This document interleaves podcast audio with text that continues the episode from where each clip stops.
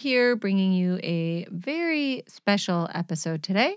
Today, we are bringing you a very special follow up on our Missing in Nepal episode.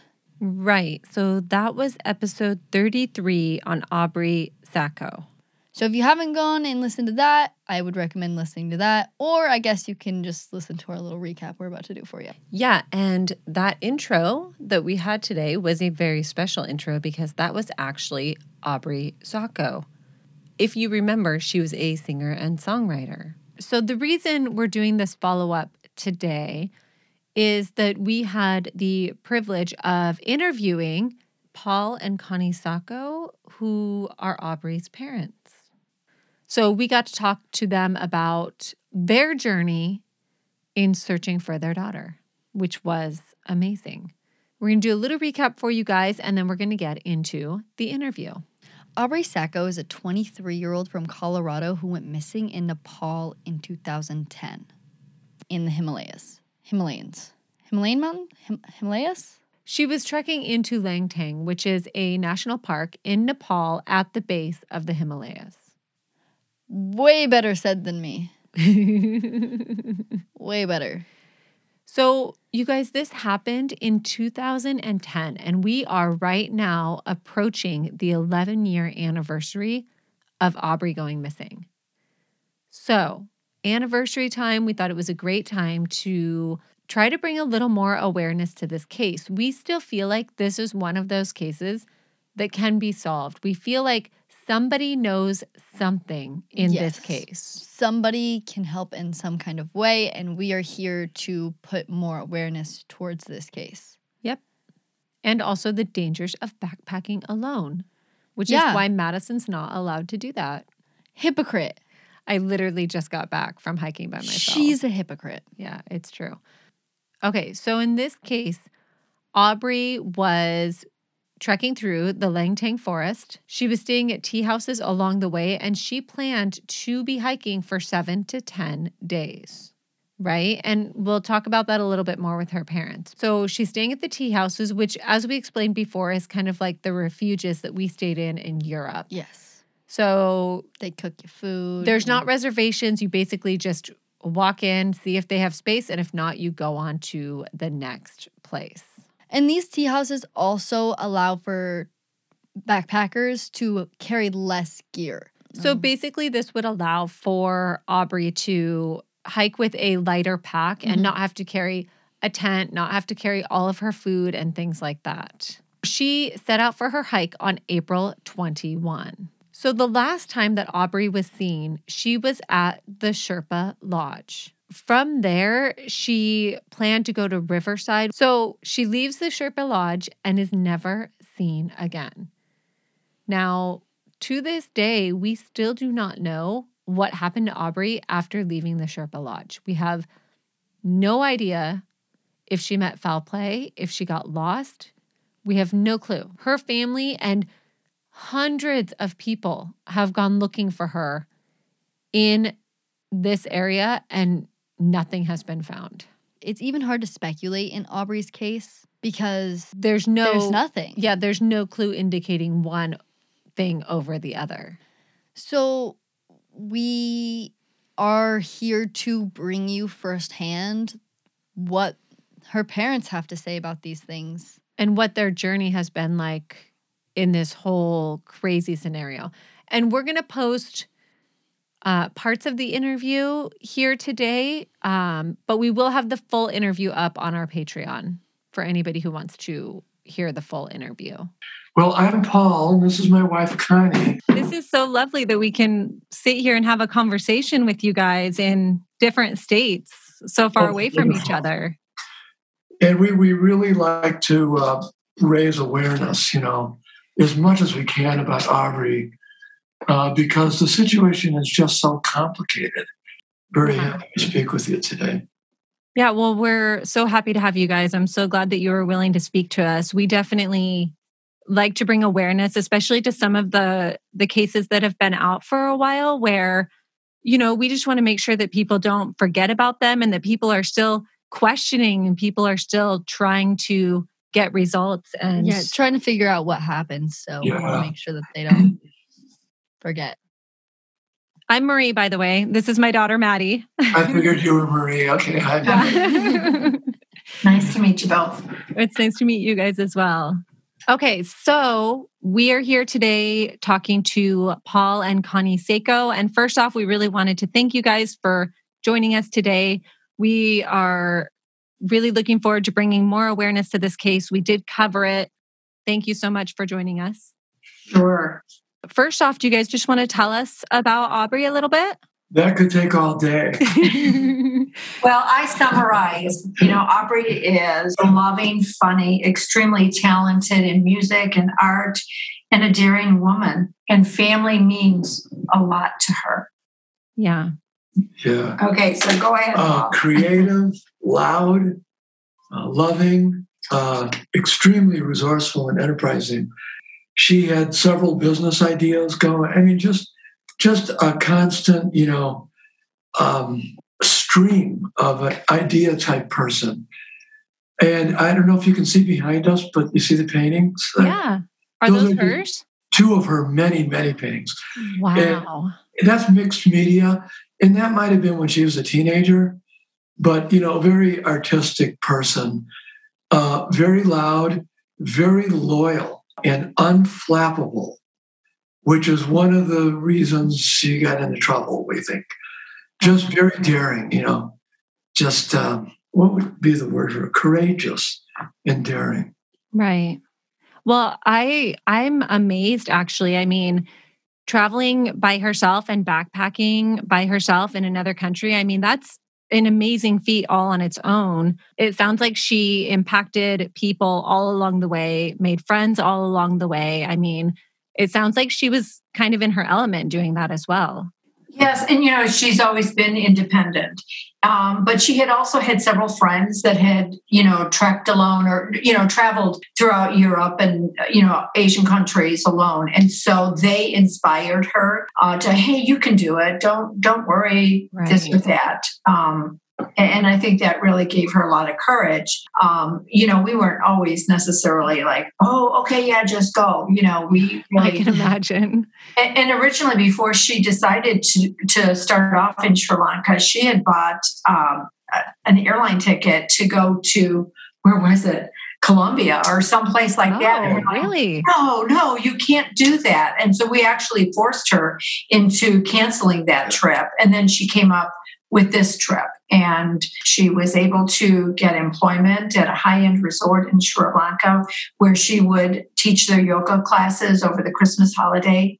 Um, and that kind of started this journey. And she thought, well, if I'm just, you know, I don't want to just go for two weeks. And she then looked into furthering her education per se. She signed up for yoga teaching um, in Mysore and then also took a course in Reiki. Mm-hmm. And so because we felt, you know, we thought, okay, you're not just going to play, you're actually going to do something good for yourself, then we were more supportive, you know, of her going. And Yeah.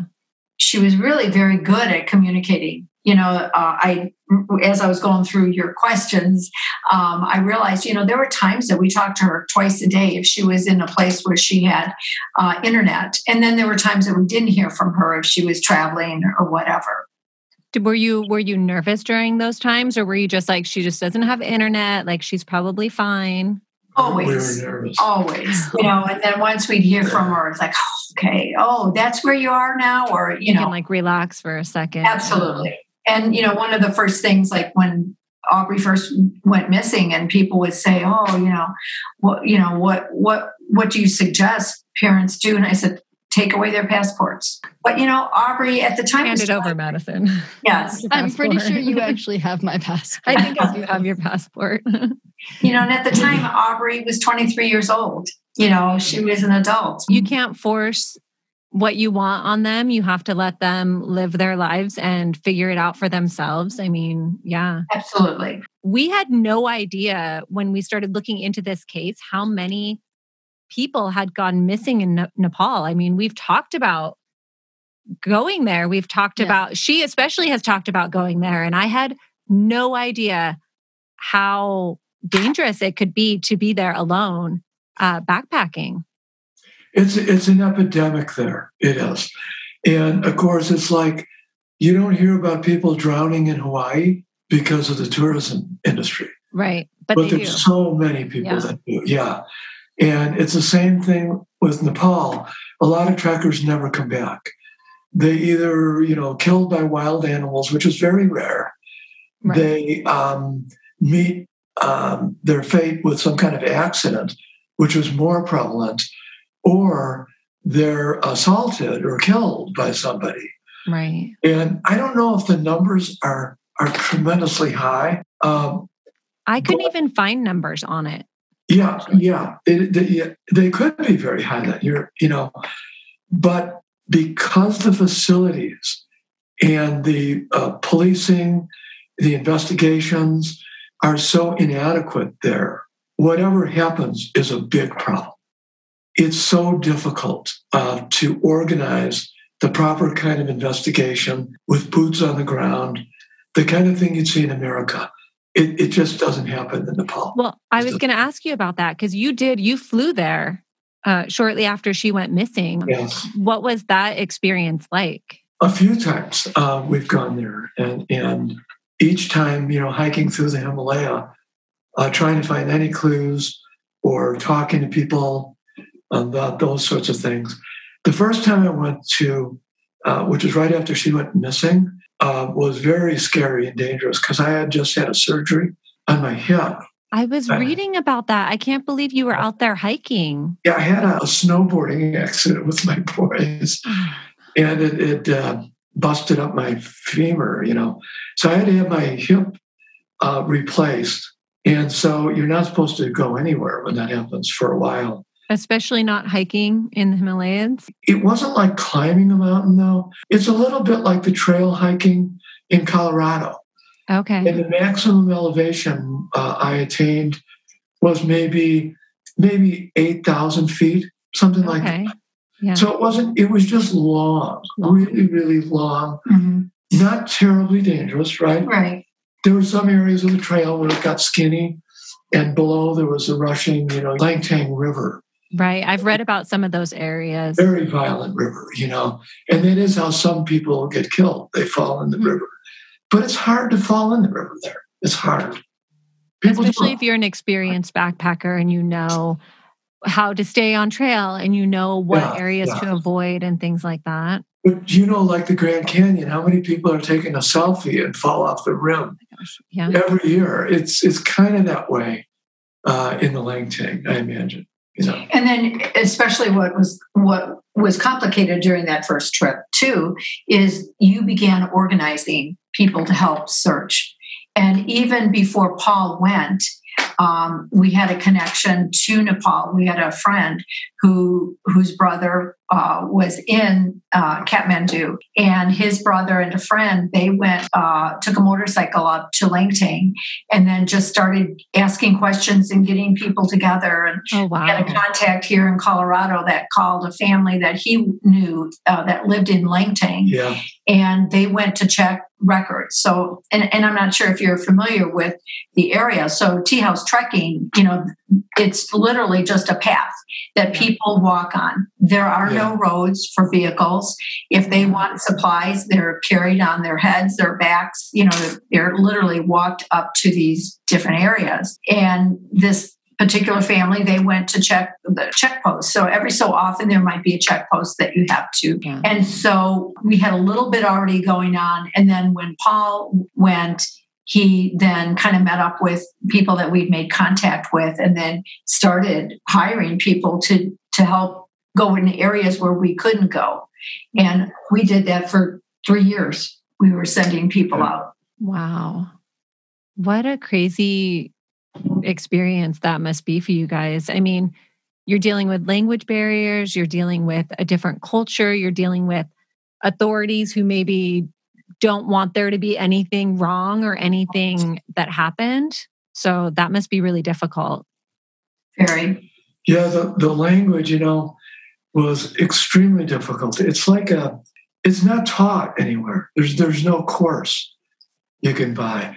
what was it? It'd be like a mixture between French and, and Mandarin. Two very different languages. Very different languages. And the tongue rolls like you're speaking French, hmm but then there are those stops like they have in like Chinese, Mhm. you know, like a Mandarin is. Uh, but because I met with so many people, I learned to speak. Um, at least I wouldn't say I was conversational, but enough to get around, Mhm. you know. And so that really opened a lot of doors, didn't it? Yes. And that made the people realize we respected them, you know, up there. That helped a lot. But yeah, those were the challenges. Uh, it's very primitive, especially the mountain cultures. Mhm. You know, Do you know, did she, is that a place where you have to make reservations or is it just kind of you just walk in wherever you happen to be settling down for the evening?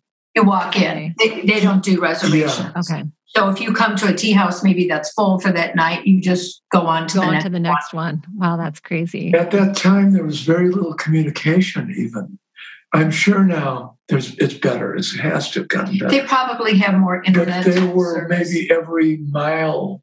Uh, there was maybe one or possibly two areas where a cell phone could receive Oh, reception. wow. Okay. So not Yes, very yeah. much. Yeah. Yeah. Crazy.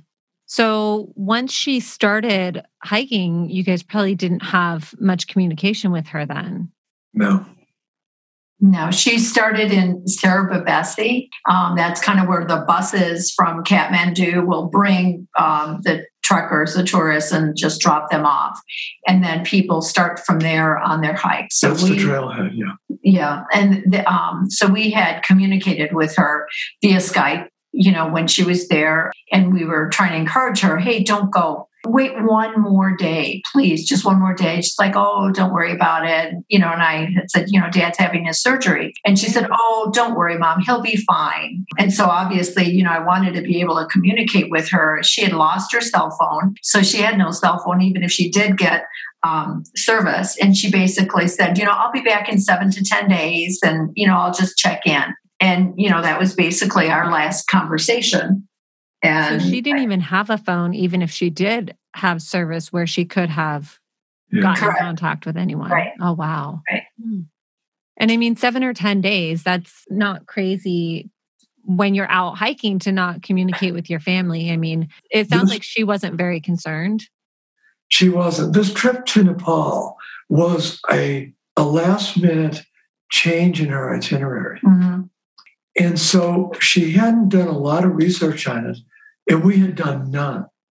Right. But she had read uh, Lonely Planet and had friends that had been there. So she knew a lot more about it than we did and was constantly assuring us it was safe. And us not having been known anything about it at the time, and me going into the surgery, we didn't have any time to Well- really look into it. well, I had asked her, But you know, what book were you Yeah. reading? And she was reading The Lonely Pan- Planet Nepal.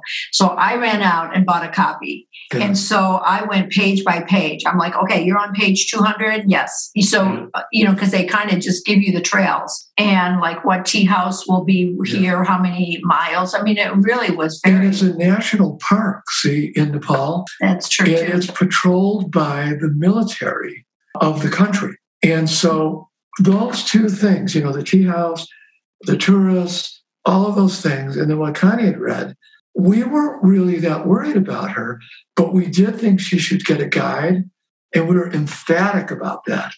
And mm-hmm. she argued with us, no, I don't need one. I'm not going to get one. I don't need one. That was before we started reading the book too. Yeah. And then the book kind of assured us that it was going to be okay. I was just going to say, when I started reading about it, a lot of the guidebooks, a lot of the people who write about it, they're it's safe. You don't need a guide. Like, mm-hmm. here's all the things that will help do this trek on your own without the assistance of paying somebody to take you through. It's kind of a false sense of security when you have other backpackers and you have guide like people telling you this is safe. You can do it without a guide, you know? Yes. In the years subsequent to her disappearance, we would sometimes get the laws changed there, or what we might call the trekking rules. They were not really laws, I guess, Right. uh, so that guides were required on and off. But I think when they saw the effect it had on trekking, they would back off. So people wouldn't would stop going backpacking because they would I have that so. It had a negative effect on tourism. Yeah. Mhm. Hi, Yeah. baby. Come here. We have a child interrupting. Come here. Oh, okay. This Small is, person. this is Phoenix. hi Hi. there. Hello. so I have five daughters. This is Oh. the youngest. Wow, Oh my gosh. five. I had three sisters, so there were four four girls in my family. It's interesting. Are you the oldest or the middle? I'm the second oldest. Oh, okay. So the same thing happens with our podcast where we will be recording and we'll get interrupted. Yep. Okay, so when was the first time you guys realized that something was wrong? I, I just had a gut feeling. I don't know why. And it, and I probably just it wasn't even seven days that I was like, hey, you know, I would have thought she'd be back by now. And so I just started making phone calls. Um, so I pulled out my Lonely Planet book, and there were some of the tea houses that had phone numbers, and I didn't know either. I thought, oh, they, you know, it was like a hotel where they knew who was registered, and so I just started calling who I could to find out if she was there. Well, once I traveled there and realized, oh my gosh, that was so stupid of me, but I had no idea. And you know, they're talking another language. I'm like, Aubrey Sacco, you know, and we just were not connecting. And because of the 12 hour difference, it would always be at night. And I can't remember exactly when it was that I decided to call the embassy. And somebody picked up the embassy at, at uh, the embassy and it sounded like they'd been sleeping. And it was a guard. And he said the embassy is closed because there is there are riots going on and the whole country has been shut down by the Maoists. The Maoists are considered in the U.S. they're terrorists, but they're uh, They're communists. Communists. They're communists. They call it a strike. And what happens is the Maoists generally inhabit the upper highlands, you know, the mountains. That's where they live, most of them. And it's a political party now, you know, in Nepal. And they sometimes riot, which are called strikes. And they all come down from the mountains via buses, hiking, taking trails, and all that. And they descend uh, upon the city of Kathmandu and cause a lot of trouble. And one of those was happening at the time that Aubrey disappeared. And if I remember correctly, they actually suggested to you that that might be why she was delayed. Buses Yes. were delayed. Yeah. Okay. Yes. And so they said, you know, just she's probably okay. Just she's probably just holding out up there, you know, just waiting for everything to start again. Because you know, if there were like there were uh, tourists in like Kathmandu that had to walk to the airport to catch their flights home. But what they do is they disrupt traffic flows, hmm that sort of thing. I mean, we're not talking like guns and that Right, sort right. Right. of Yeah. But they also Disrupt everything. Yeah. Yeah, So yeah. they weren't allowing food to get into the hotels, you know, so tourists are like stuck in Yeah. these hotels, they can't get food. And it's really, you know, like, you know, uh, plays havoc on the whole tourism and just everyday life there. Well, Um, did that make you feel better or worse? But no, I felt better because the embassy, of course, are the people in the know. And they told us, oh, the, the buses are just delayed because there's a strike going on. It doesn't sound terribly dangerous. It doesn't sound No. like a big deal, No. but it would explain her absence in contacting you guys. Yes. Yes. And again, we were just getting close to the seven day mark. There was also a department called the tourist police that I went ahead and called them. And about this time, you know, I she was probably getting close to that deadline. And, and again, we were just waiting. Um, so when we heard then that the strike was over and that you know they said there were like 50,000 people all over the place that were had been you know stuck somewhere. And the embassy said basically well they've all gotten back. And we're like okay how come we're not hearing from Aubrey? Yeah. and um, Paul had said if we don't hear from her by a certain date then I'm going. So we kind of had a pending uh, airline ticket ready for him and our son Crofton, our oldest son, to go. And when that date came and we hadn't heard from her, he said, "Okay, uh, we're going," and that's what they did. Yeah.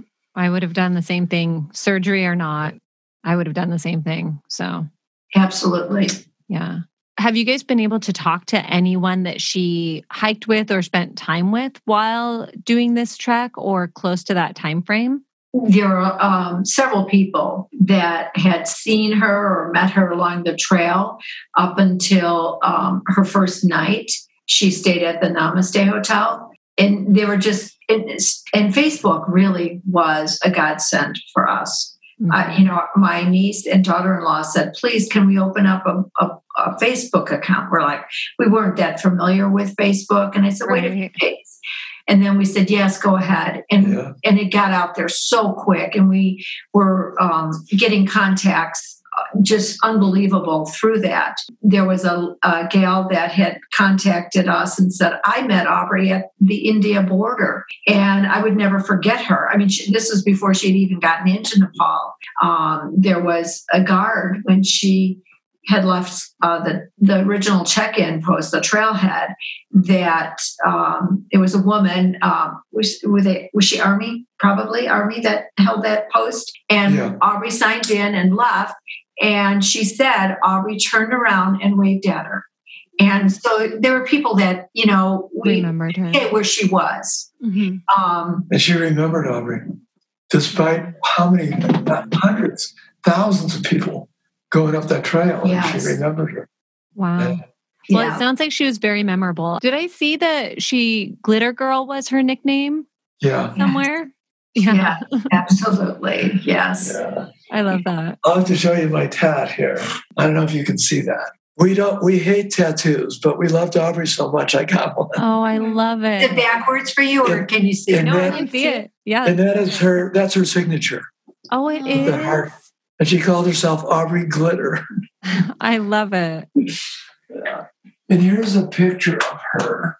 And that was maybe what a couple years before. That she was a senior Yeah, in high she- school she when she had to take in high school. swimming. Remember? Yeah.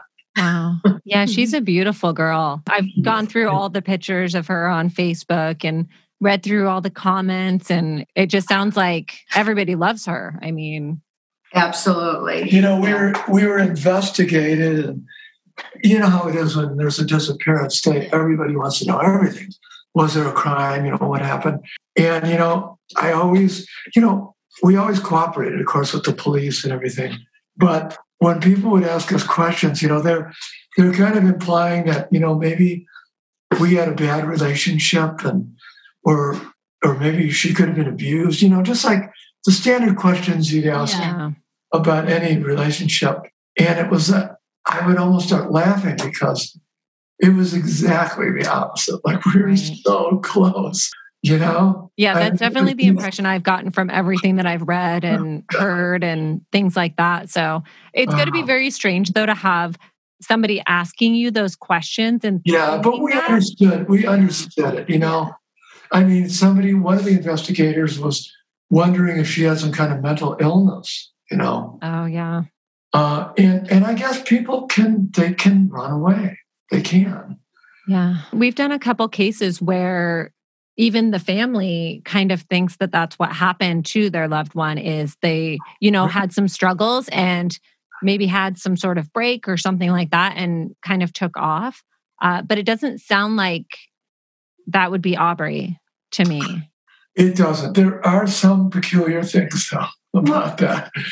She Aubrey was very philosophical and she was studying Eastern philosophy.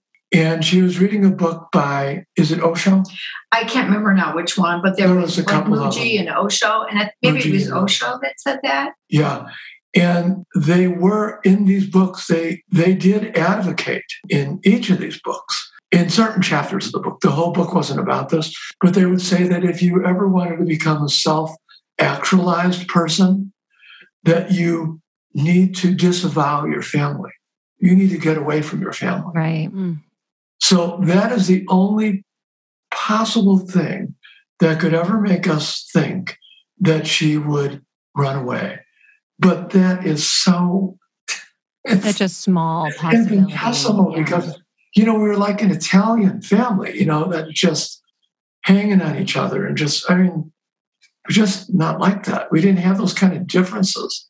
You know? Right. And do you think if she was thinking along those lines, that she would have implied or said something that gave you guys the impression that she was going to maybe take some time away or something like that. I mean, probably and and who knows maybe we could have missed something you know it in this we just don't know where she is you know what happened and therefore it's you know it there is no ending to this story And she- it's open it is open ended It is. And she was on a soul searching mission. You know, she'd had a breakup with her boyfriend, what, six months earlier? A year? oh i think a year About a year earlier. That really devastated her. I know that. But she had pretty much recovered from that. But, you know, that gap year between high school or between college and, you know, going out into the world, yeah. a lot of people want to find out what the truth is. You know, what where do I exist in the world? What is this all about? And so that was the kind of trip, soul searching trip she was on. Yeah, I, I can definitely see that. I know Maddie here has talked about wanting to go travel and just kind of see what she's made of and see what else is out there and see, you know, where she fits in the world, kind of. And And you know, I gotta really tell you how I feel about this because I do think women are very capable, very capable.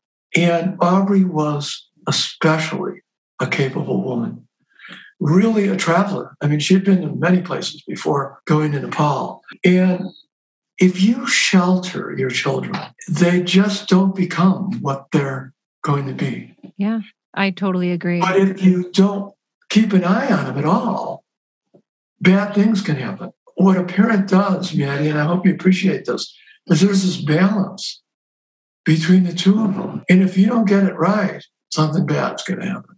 Yeah. You know, and I know there are fathers that would not have let their daughter go to Asia, even with friends and other people. Uh, you know, just wouldn't have let it happen. Right. And that's not the kind of parent I am. And I don't think Connie's that way either. She was, she was a- just wanting to go she was a take charge person that knew what she wanted when she wanted it. yeah And you don't put somebody like that in the closet in their room. right and she would hound you until she got her way she was five or no, when she was in preschool, one of the parents had come to preschool and played the violin, uh, a song for the kids. And she came home and said, I want to play the violin. We're like, okay. Aw. Well, she hounded us for two years. She wanted to play the violin. so we finally said, well, maybe we should. And we, you know, she took off. She had a little violin this big and then played all the way through And college. see, with a lot of kids, you have to beat them into submission, you know, right. to play the piano or something. She Yeah. wasn't like that. Yeah. She just took charge and And If so she wanted knew- it, then she went after it, kind of. thing. Yes. Yeah. Yeah. And she kept at it till sh- she talked us into it. Oh. And it's the child that you don't worry about that maybe you should worry about the most. That's probably good advice, especially for somebody who has as many kids as I do, you know? I Yeah. mean, yeah. Little Manny, how old are you? I'm 19. 19. Oh, you're still a baby, I guess, huh? Yeah, Yeah. she'll be 20 in September. Oh, I don't like it. nice. How old is your older sister? Uh, she's 22. 22. Mhm. Yep. So, I mean, Maddie is kind of, uh, she's kind of the one that I worry the least about in a lot of things, but I worry the most about in other things. I think with all my kids, I have different things that Different worries. Yeah. different Yes. worries. Yeah. Different relationships. My relationship is very different with each of my children. And I think based on personality, you really have to adapt your parenting style or the way that you Worry. you worry or the way that you try to stop them from doing things or force them into doing things uh, all of those because And, and that's true. You know, we Aubrey always had the earliest curfew. You know, it, we had to do that. You know, and and probably even though that early time, it would be stretched a little bit later, and so then she got home when we really wanted her to. right right Um, that i would have to do that with this one too yeah yeah. when she still had curfews you know And you never stop worrying. You know, our boys are in their 30s now, and we're still worrying a lot about them. Well, and then they, all the time. our son is married, so we worry about her too. Mhm. And now they have three boys, and we worry about them. So it, you just keep worrying about everybody that's in the. It's just a never ending. It is, and that's what family is. The Italians have a saying that the men work and the women worry, but I don't think that's true anymore. I think everybody worries a lot. yeah i i think so too i i was thinking about that you know i mean we do this podcast together you know and we talk about a lot of families and we talk about a lot of times where things do go wrong you know where the Right. the bad thing happens or the wrong thing happens or whatever and it just makes you realize how scary and dangerous the world can still be and then trying to still enjoy it and not let that control how you interact with the world at the same time. That's the great dichotomy. It is. You know, we were not big travelers, Connie and I. Um, we we had gone to Mexico with the kids a couple of times, uh, but we're really not big travelers. She was a serious traveler. She loved to travel, and had she not gone missing, who knows where she'd be uh, traveling to now? I mean, it would be all over the world, and we always thought she might end up living somewhere else, right? Mhm. Some other country or something. Yeah, some people just really like to travel, Yeah. but she didn't get that from us. at all, but she much. probably got her ability to want to adventure and learn and do all of these things from you guys, even if you're not doing it traveling the world, you know, I mean, maybe some, huh? Yeah. Yeah, Yeah. yeah. Okay, so another question I had was I read, I think it was in the Associated Press that you had found her laptop and journal. Was that true? Yes, when we first went to uh, Nepal, this is when we were pretty sure something had bad had happened. We had learned from sources, might have been from Aubrey herself through email, where she had stayed at last before she went on her fateful hike. So we went with a couple of officials from the embassy to that hotel to investigate, sort of a non police investigation, right? the embassy has to be careful because there are certain people that our police really restricted on what mm-hmm. they can do in another country. See, so these people helped us investigate, and we did go to a small little hotel in Thamel, which is a trendy part of Kathmandu. Right. And when we were there, we were told that she had locked her things in a locker, that she was going to come back to that locker to pick up her heavy things Okay. her backpack, her laptop, and all that stuff. And so when we went to the hotel, you know, with the embassy with us, they allowed us to go through her locker and to take these things with us. And that's when we found her guitar, right?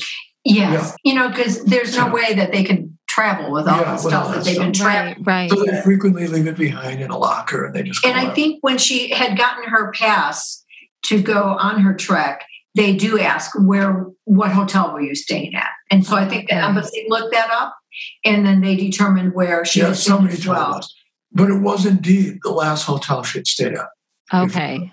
her hike. And it wasn't it wasn't like from when she had been hiking. It was before she left for the hike. Yes, Okay. yeah. Okay. It was just an awful experience. I can't even imagine. because as I'm going through her things with the embassy people around me, I find her journal in there. And the first page I opened it to said something about my dad is my hero. And Ah, Yeah. it was awful. that would just be heartbreaking. It was like, you know, being in a movie, except it's about you, you know. When um, our son Crofton came home one or two weeks before you, uh, when we picked him up at the airport, the saddest thing was to see him carrying her guitar. Yeah. Um, Yeah. She had a lot of pictures with her guitar. That was something that was really Yeah. important to her was music when she was traveling. She liked to write music, you know. Yes, and she had gone to Darjeeling, uh, which was right on the border of Nepal and India, and this she wrote us all about how she found this guitar, and how important it was to her. And I don't know what she paid for it, but she was so excited to have found this guitar. And we cherish it, right? Yeah, I uh, I brought it to a luthier because the neck was warped Oh, to fix it, you know, and he fixed it up real good. And I said, and he's a really honest guy. And I said, God, doesn't this guitar sound good? You know, after you fix it up, he goes, No. And so, you know, Aubrey and I were guitar players, you know, and we both wrote music and we worked on songs together. Not a lot, right? A little bit. So that was a connection we had. And with those two, it was more a mother daughter thing. We were so much alike, except I wasn't as loud as her. So since her disappearance, you know, I formed a band and I've written, you know, many, many songs. yeah, I've listened. I've listened to some of them. Oh, yeah. Yeah, yeah, they're they're pretty sad. great. they? They're pretty sad, aren't they? Yeah, I'm still writing them. I mean, just last night, my band did one of her songs last night. You know, and I love that. I love that you can, you know, keep her around with being able to pour it into something creative. I mean, rather than just having it weigh with no outlet, you know? it mm-hmm. would kill you. Mm-hmm. It would kill you. Somebody asked me one time, "What does it feel like, you know, to have your daughter go missing, you know, and not know where she is?" And I, as a writer, of course, that's all writers do, is they try to put things into words, feeling in words. And this is what I think still most accurately describes the feeling. Do you know you're in a big department store, or at least used to be, you know, in a big department store, and you you have a little kid who's three years old or whatever, and you're holding their hand or something, and then all of a sudden they disappear behind the rack, behind the racks of clothing, and your stomach drops to your waist, you know, and your heart. Well, that's what it feels like to have your daughter go missing, except it never ends. It's all the time. It never ends. That is the best description that I was able to come up with. what I feel is, you know, there's no closure. You know, there there's an emptiness. And basically you put your feelings aside so that you can get through every day. But there's a vacancy. There's an empty spot at the table. Uh, someone is missing from the group family photo. And Aubrey has three young nephews that are only seeing her through pictures or we, you know, talk about her. And they are missing out again, there's the empty spot at the table. That one gets me. The empty spot at the table. I can't. Yeah. And, and for me, it's really hard to take family photos because someone is missing, you know. What? And when we do a, a family photo, like for Christmas or something, I always try to stage it near a piece of her artwork or something, you know, that That's a has good to do with idea. because we haven't, I haven't forgotten, and I know no one else has. Um, but it just keeps her in our group. Yeah. Well, I mean, I think you guys are doing an amazing job. I love that her artwork is on the wall behind you right now. I oh, mean, Oh, it's every yeah, yeah. now you you talked about like not really having any closure. I mean, have you guys gotten anything from? I mean, you've hired private investigators, right? Or had people going in and looking. I mean, questioning. Oh, so many. Oh Yeah. Ha- goodness. Has anything solid come from any of that? Probably over a hundred people have gone looking and investigating in our direction. Maybe um, maybe a quarter of those would be police and high level investigators in Nepal. In fact, there's a guy we're I'm, I'm trying to get a hold of today about it. And then we've hired groups of trekkers and undercover people uh, that Oh. That's investigate right. and look and just not even a clue, you know. And I know you had on here as one of your questions. Uh, years ago, the people that run these tea houses, Mm-hmm. some of them had found a body by the Langtang River and they reported it to authorities. And there's a, a real bad relationship between the mountain people and the police. And the mountain people are thought of as being kind of primitive and untrustworthy. And the police are thought of as being very heavy handed. Okay. And when the, these uh, this evidence was found of a murder or something that had happened a long time ago, the police um, jailed. They beat the people and jailed them. They beat them, right? So ever since then, and probably even before that, the mountain people were very skeptical of the police, very distrusting.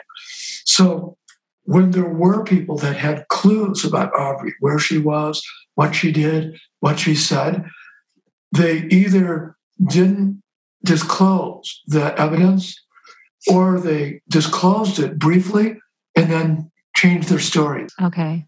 And what was difficult, and to this day is very difficult, is we don't know if they changed their story because of their relationship with the police, just not wanting to be involved, or if they were actually involved. See? Right. It makes it very, very confusing. Well, because of the fear. I mean, if they're scared of getting somebody in trouble that didn't do anything because they give this clue, or they're scared of getting in trouble themselves because Yes. they have a clue, Yeah. that totally makes sense that people would change their stories or be scared to, Come forward. yeah. Absolutely. Absolutely. And that the story that Paul was telling you about these people who reported that that person, these people, and it seemed to me there were a couple of them, maybe a, two or three people, I, I can't remember exactly, but they had been jailed, I believe, for 10 years.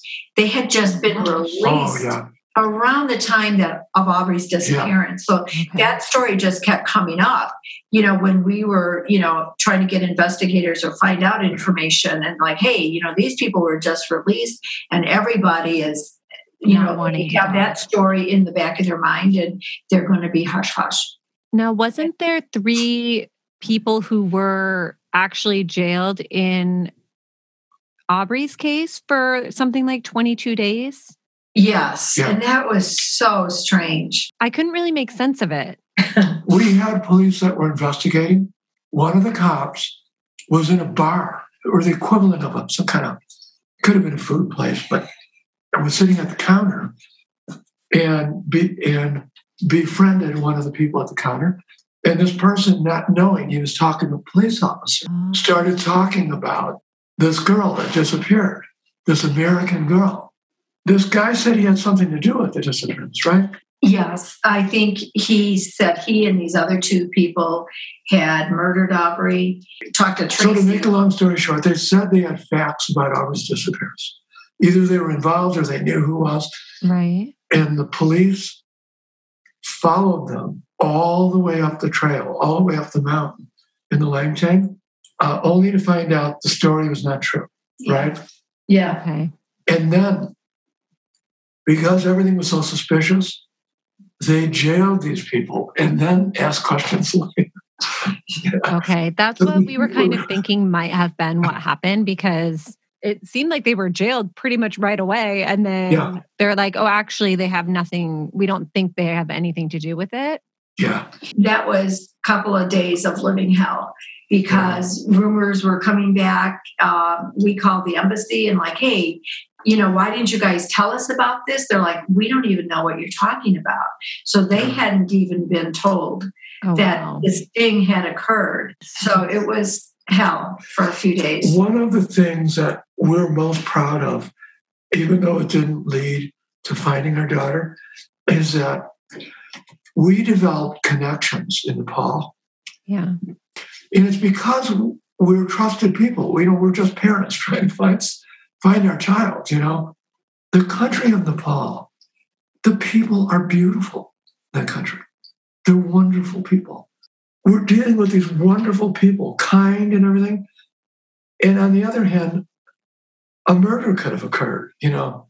It was like Jekyll and Hyde. I mean, How do you crazy. even associate the two things? I Yes. mean, And you can't hate all of them because of something Yeah. one of them might have done wrong, you know? And it's been said that Aubrey's disappearance, her case has been one of the largest big picture yeah. investigation in their history. Now, I don't know what's happened since 2010, but we made such a big stink and involved so many people, um, which good or bad, you know, I mean, it, you know, we weren't going to let it go.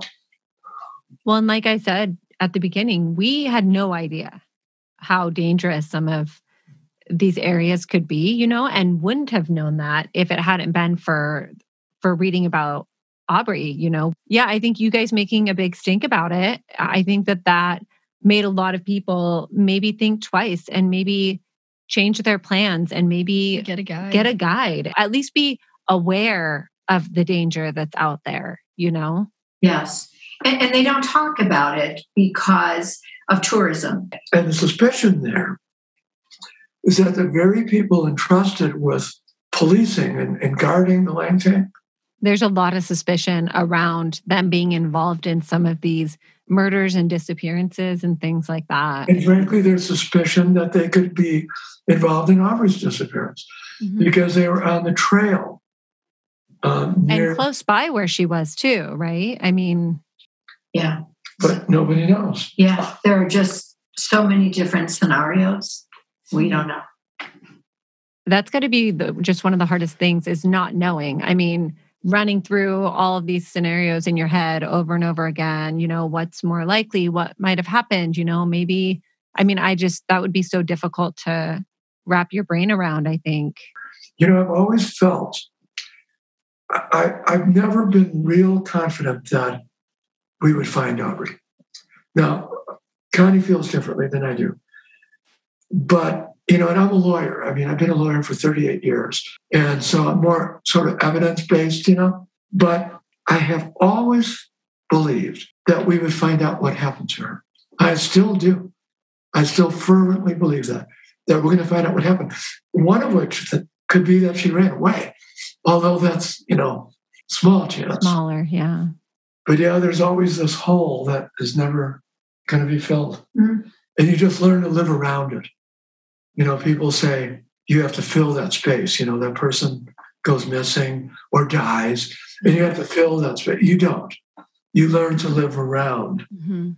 the hole. That's all you do. I mean, we really hope that you guys get answers and closure and somebody knows something, right? I mean, hopefully it's just a matter of time before that person comes forward or before she's found. Yeah, and you know, and even if there's foul play, um, as the years go by, somebody always talks. Somebody always talks, Mhm. always. We've seen that in cases, you know, where decades have gone by and then somebody's like, oh, yeah, by the way, I mean, it, it happens. Yeah, someone like talks about it on their deathbed or tells their- somebody when they're drunk yeah. in a bar. You guys also have working against you the culture who, you know, are reluctant to talk to authorities and are reluctant to um, Yeah. share information that they might have if somebody has talked or if somebody does know something. So, I mean, you've kind of got that working against you as well, which must be difficult. Absolutely, yeah. But all in all, I still feel really, really good that we have done just more than anybody could have done, you know? So Yeah. even though our ultimate goal wasn't achieved, we feel we did a good job. We really Well, do. And, you know, we weren't afraid to take a chance on something that we heard about. We actually, they unearthed some remains of a woman um, up in the mountains that we had an, um, an DNA test an American went, and they the Nepalese were freaking out because they wanted to unearth. You know, I mean, it was taboo. You don't do that.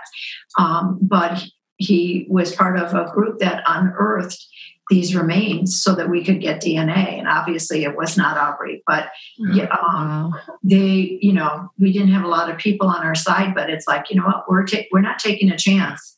We're going to find out. We're going to do dig whatever we can, dig deep. Yeah. And to know that you did everything that you can. I mean, it does sound like you guys have done Yeah. everything within your ability to I mean everything that you could do. I I can't think of anything that You guys could have done better or done more of. Like, you guys really did do everything that you could. Yeah. It's such a mystery, just unbelievable. Just Mhm. And you know, if somebody falls in the river, about 20%, and this is this is anecdotal, you know, it's not hard evidence, but about 20 to 25% of the time, something would be found in the river. yeah, Yeah. And nothing was found. not one thing. No, no evidence of a murder. None at all. To me, that's the most bizarre and frustrating part is they just have found nothing. No Mm-hmm. evidence, no clues, no no nothing, which Which is pretty rare. I think we've only seen one or two other cases that we've done where someone goes completely just missing. vanishes where There's they leave no nothing behind. evidence. Yeah. No one has any idea what happened, and you can't really make a guess about what happened because there's no evidence. Yes. You know, I want to ask you guys a question here. Mhm. Probably not a, a good question to ask because you're interviewing us, but I'm going to interview you. You have had more experience probably with missing persons Mhm. than we have. What do you think happened based on what you've seen? And I know you haven't seen everything. What do you think? I mean, I mean, it's hard to say, but for me, I we've talked about this a bit. I kind of lean more on the foul play side, just because there hasn't been any evidence and nothing found. And I feel like if if Aubrey got lost out there, she doesn't seem like the kind of trekker that would wander off the path or go far from where she should be or where she is heading. You know, she she seems like the kind of trekker that would set her sights on where she wants to go and that's where she's going to go. She's not going to wander and disappear and things like that. So to me the two most likely scenarios would be that she wandered into the woods and got lost and they just it's so dense that they haven't found her um, or the foul play where they've covered up their evidence good or people are scared to come forward with anything that they might have found. How about Yeah, you? I- I kind of lean towards the foul play in some way that just someone's not saying something and someone knows something and just yeah. I mean, because we do a lot of cases where people go missing and we think they're they're lost. We Yeah. think that they, you know, went off track and maybe to use the bathroom or maybe to do something and then they got turned around, which is really easy to do. We've done a lot of backpacking and hiking ourselves. Mhm. And we've we've gone to a lot of Yeah. these hikes where people have gone missing. You know, we've gone and we're we're like, look at this forest. You guys say that they would have been found, but I'm telling you right now, Yeah. somebody can be lost in here and not be found for Oh, yeah. long periods of time. But usually there's a reason we think that they just got lost, you know, or Mhm. something leads us more in that direction than in the foul play direction. Yeah. So I mean, it, it's hard to say, but I don't know. Well, I appreciate that. I, uh, because the more people we talk to, the more we learn. Just little things I picked up from what you just said can be helpful. One of which is that Aubrey would be the type of person that would want to stay on the trail more than get off of it. You know, Yeah. and if you saw where the trail was up there, there are only a couple of places where you could really get away from the trail Mhm. easily because it's very thick. You know. Well, So- and a lot of times in guidebooks, we've seen this where there will be a, oh, if you go just a quarter mile off the trail at this spot, you can find this waterfall or or Yeah. things like that, right? Mhm. And we've seen cases where somebody goes missing right in an area where we know there are these waterfalls, you know, Mhm. not far from the trail where it's really easy to get lost and turned around if you head in that direction. But I'm not sure if Aubrey's book had anything like that as far as, you know, things that are off trail. Um, it sounds like this particular track is more stay on the trail kind of Yeah. hike. There are a couple of places, and we really search those well. A mm-hmm. couple of places where she could have gotten off. One of which we had to be get lowered in by helicopter. Really? Yeah, Wow. yeah, we've been on helicopters before. And then the embassy did a training session with Nepalis that they had dogs. They had search dogs out there, Yeah. and they didn't find anything. it is one of the most beautiful and mysterious places in the world. the world is a big place and we it seems like you should be able to find somebody no matter what the terrain is and for some reason it, that just doesn't happen Well, that's you. Mhm. Well said. Yeah. We often talk about, well, what will we, what will we do if Aubrey comes back? And I tell Connie, we're going to be really pissed, really pissed, Maybe you, not me. and then we're going to be really happy. and then really happy yeah Yeah, I mean, if she ran away, I mean, you know, if she was abducted or something comes back. Right, right, right. Different, but Yeah. But yeah, if she ran away, I'd, I'd be really mad. And there's always that possibility. yeah. yeah. You know, one of um, the one a story that has always given me hope is the uh, Jaycee Dugard story. Oh, Mhm. We, we covered girl- that story Yeah. actually. Yep. and you know, I read her book. So Um, I. I I kept being drawn to this book. I'm like, I don't want to read this.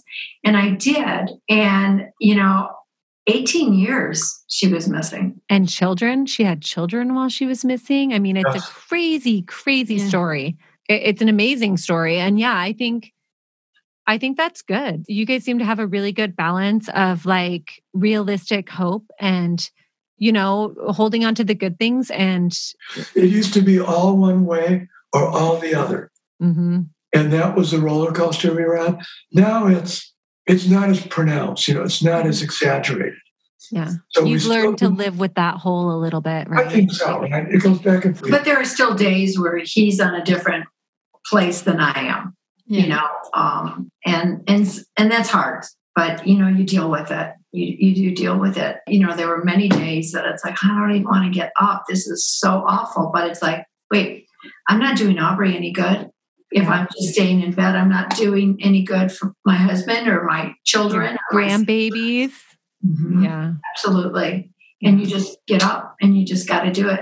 Yeah, we see things in some cases that we do that that this kind of thing like drags families apart really bad. it either drags them apart or it pulls them together, you know, and they get to choose which one it is. And it can be a really hard, hard decision to make. It can be a hard thing to live with, you know, and I really admire you guys. I mean, I think you guys are doing the best that you can with this this terrible situation and I think it's amazing. So Well, thank you. Well, thank you. Thank you. Yeah, we've had tough times, you know, because of this, but somehow we just keep, you know, just keep at it, right? Mhm. You have to. Uh, yeah. Yeah. Um, well, is there anything else that you want um, us to know or our listeners to know? Or is there anything that anybody can do to bring more awareness? yes, uh, there is. Uh, any any clue you might your listeners might see, anything they might know, please get in touch with us. Anything, even if it's a rumor, if they hear a rumor, we'll follow almost every lead that comes to us. Do you mind if we have them let you know? And Yeah. then you Oh, yeah. Absolutely. We That can would be the best way at the Okay. moment.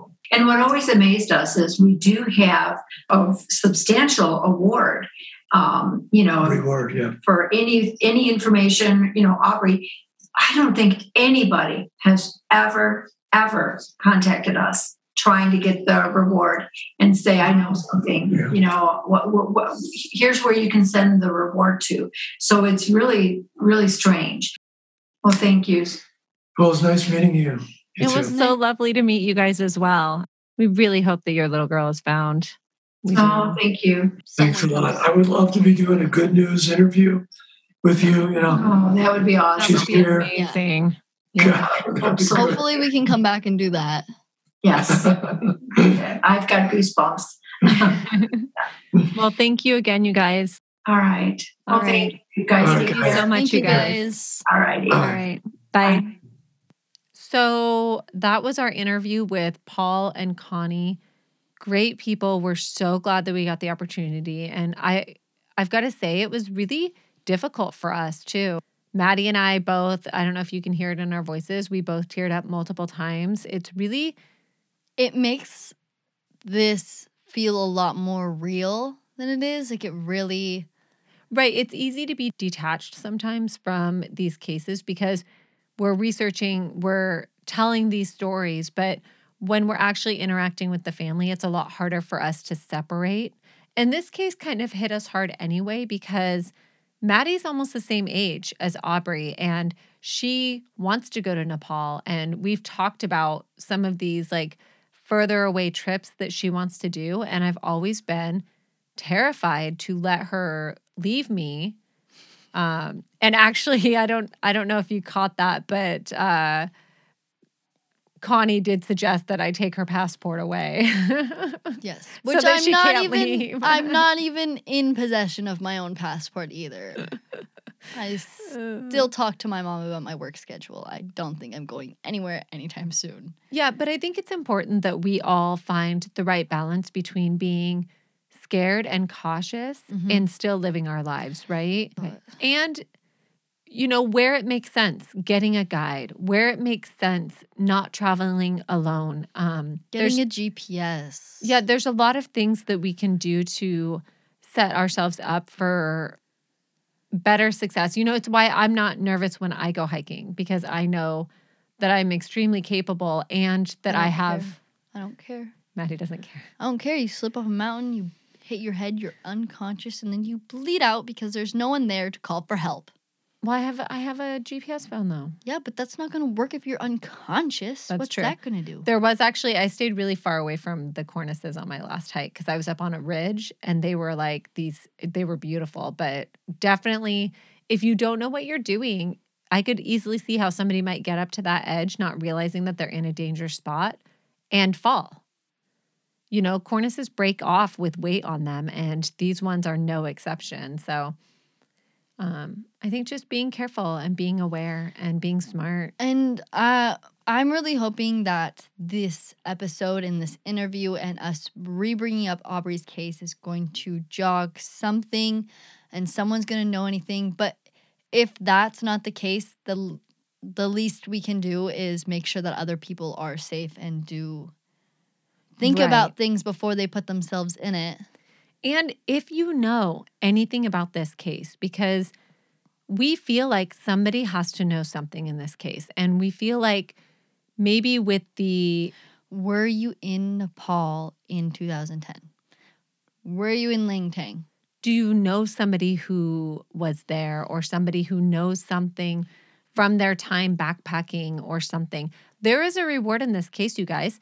If you have any information, bring it to us and we will make sure that it gets into the right hands. There's a reward. Money.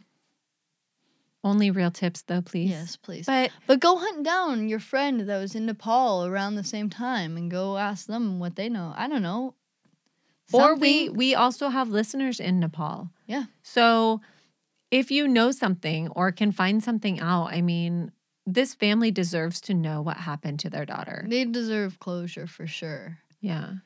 So yeah, thanks for tuning in for this special episode, you guys. We really appreciate it. And yeah, thanks again to Paul and Connie. You guys are amazing. Thank you so much. Oh, and make sure you go and check out Aubrey Sacco's music and Paul Sacco. They both are on all the platforms where you can get your music. So go and check them out. Yep. And be safe out there, you guys. Make good choices, okay? Don't be stupid.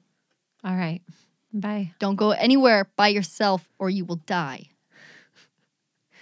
Death. Immediate. Go to the grocery store by dead. Dead. Yeah, maybe just don't go anywhere alone. I don't know. I don't know. I don't know. It's a scary world out there. It's very scary. But you're rolling the credits before the